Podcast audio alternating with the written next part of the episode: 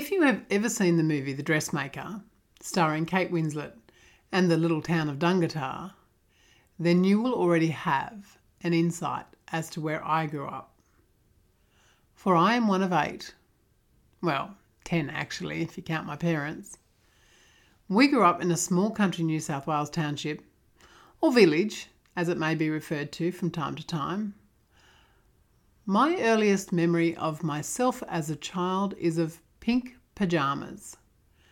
They were the most adorable little pair of pink balloon style knickers, elasticized at the waist and on the legs, with a matching little top that swung out over the top of the knickers.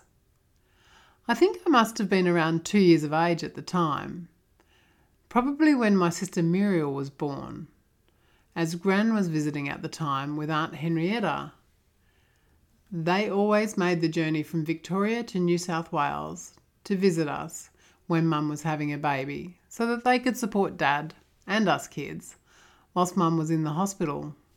And I always remember Gran's grand arrivals she drove a really big black old style saloon car that would have been around in World War II. And she would roll into town bold as and just park her car in the driveway and come inside with Aunt Hen and they would just get stuck into helping out with whatever was needed. We lived in a small two bedroom homestead with a large enclosed veranda, which became the bedroom for most of the children. It always seemed to have been littered with an assortment of beds over the years. Initially, single beds stood in solemn silence, like one might see in a dormitory. Wardrobes were also present, neatly lined up against the opposite wall, until we were old enough to start moving furniture around to carve out our own niche within the space of the sleep out. On the particular morning in question, I remember awaking quite early, possibly because I had heard my father preparing to leave for another hard day's work in the shearing shed. However, more likely was the fact that I had actually wet the bed. My father was the centre of my universe. And I didn't really know Gran or Auntie Hen, and Mum was not at home. She quite literally, though, was just two blocks from our tiny home because she delivered her first seven children in the local hospital. Those were the days where women got to stay in hospital for the first week or so after childbirth so that they could adjust to the changes to their body and have the time to bond with the new baby. Yet, as far as I knew at the tender age of two, she was just gone, absent from my life, and so I had no choice but to cling to Auntie Hen, as Dad, on realising I was actually soaking wet, promptly handed me over for a much needed bath. I can recall one other memory of my life before the age of five. It was late afternoon, the sun was still shining, and my father had just come home from work. He had walked into the kitchen and gathered my mother up in his arms as he kissed her soundly. I was so little, and I recall the effort to look up at my parents at the time. They seemed so very high up from my point of view. I remember saying, No, you not kiss my mummy, whilst tugging at my father's shearing pants, and with that he hoisted me into his arms and gave me a kiss as he continued to hold my mother in his arms as well. The absolute passion between them at that time is something that has stayed with me through the years. Perhaps that is why I find myself so drawn to relationships with men that allow me to express my fierce passion for life, lust, and love. But that, dear reader, is a story for another time. My debut into kindergarten did not go so well. And whilst I am not sure why I was such an anxious child, I just did not feel safe or loved on my first day of school. I am sure my mother, though, was grateful to know that her burden at home was somewhat diminished by the fact that her fourth born child was now also off her hands, during the day at least. Prue, Maggie, and Lily, my older sisters, had already made their transition to primary school, and they had made it very clear to me that under no circumstances was I to approach them in the schoolyard at any time. Perhaps this was because I had an eye that turned in. They used to call it a lazy eye. I was different. And even though within a few years I would undergo surgery, I am sure looking back that this may have been the reason that they rejected me.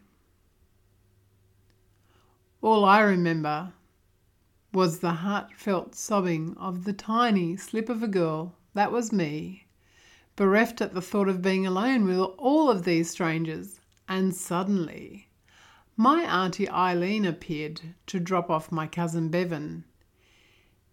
He was not frightened at all and seemed willing to go and mix with the other children.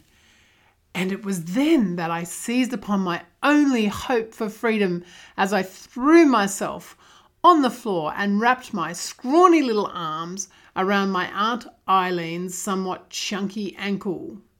She tried to shake me off like a mangy dog, but I had one hell of a grip. And it was then that Mrs. Willow came over and prized my fingers from around that very chubby ankle, telling Auntie Eileen to exit stage left as fast as she could. Her retreat was to the sound of my screaming, You take me home, do you hear me? I'm not going to stay here. I want my mother. Mrs. Willow managed to calm me down. She looked like my grandmother, only with light purple hair. Apparently, it was quite fashionable to dye one's hair this colour back in the early 70s. She was so patient with me and the other two children, and I am sure we tested her patience on many occasions. I recall that we had our own toilet and our own little wash basin, which proved quite useful to support the children who were too shy to ask to go to the toilet and subsequently wet their pants while sitting on the mat during reading time. Yes, tragically, I was one of those children. Thankfully, I was not alone on that score. By recess time, I realised that we were all getting free little cartons of milk to drink and this became the highlight of each day for me. This had been a government initiative in the day and supported our calcium intake, I guess. We are so very fortunate that our dairy farmers produce such a high quality milk supply here in Australia. I think at times we can take that for granted. And we should be even more grateful when we understand that the dairy industry has faced many struggles over the decades and still do even today, yet persevere so that we get such good quality milk. At five years of age, we did not know the delicious taste of flavoured milk. However, once chocolate and strawberry milk did become available, getting your hands on one at recess time was like Charlie winning the golden ticket in Willy Wonka and the Chocolate Factory. The oldest students were sly and they used to try and sneak down and switch out their plain milks for our flavoured milks. And when the teachers realised what they were up to, they brought forward our recess time so we would get the same pleasures as the rest of the students at the school. My sister Lily was kindest to me during my formative years at school, and to this day I remain so grateful that she took me under her wing I remember having to wear glasses for a time, and the teasing was relentless. Other children can be merciless when there are such obvious differences, and I remember an older boy, Mark, I think his name was, coming up behind me as I was sipping water from a bubbler, and he pushed down hard on my head until I hit my face against the cold steel of the tap as he said, Get lost, Four Eyes, you're taking too long. I still remember the laughter of other older children in that area, egging him on as I fled, tears streaming down my face. It wasn't all bad though, and I took a great deal of enjoyment in learning new things.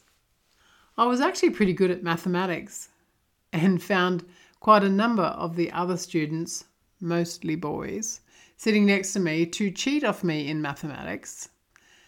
And one of the most beautiful things that I do remember about that time is that each maths book had a different colour red, blue, green, yellow, brown. And you would start with the basic one and work your way through until you get to the next one, to the next one, to the next one. And each book became that little bit more complicated so that you were testing yourself and learning. One of the ways that I remember learning to add, subtract, multiply, and divide was using an egg carton. Such a simple but effective way to learn basic mathematics. Art was never a strong point for me, but I joined in with enthusiasm. My favourite area, though, was music.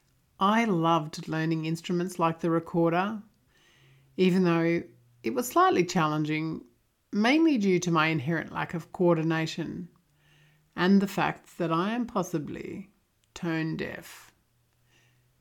Tune in next time. Much love, Audrey.